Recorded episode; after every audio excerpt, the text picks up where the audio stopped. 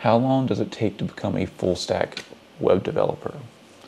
I'd say on average, um, if you if you put your head down like really hard and just go, and not to get a resume or something like just like you want to learn and you're building, I say you can learn it easily in two to five years. Like, and I say that with the like, like if you are hustling, going hardcore, maybe two years, and you'll still have. There's you're always learning, always, always, always. But two to five, five being the more common, right?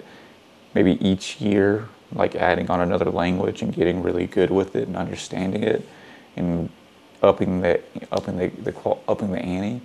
But I do want to challenge this, right? So is full stack development is it a old term is it is it going to become an old field uh, in the next five years. Hmm? maybe. Maybe not. If i were you and i was just starting out what i would focus on is app development right? That's something that i have no knowledge or no skill in.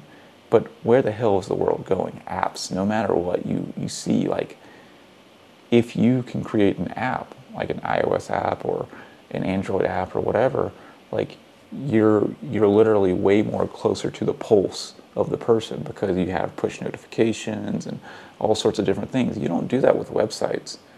It's really good to understand all that stuff about web and graphic design. But if I was just starting out completely fresh, I'd say apps all the way. Learn about apps, learn about social media and then whatever comes in between all that.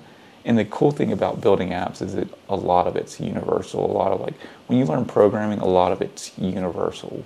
Things that you like functions and classes and methods and objects and arrays and parameters and all that type of stuff all a lot of times translate to other languages just in different formats or contexts or whatever.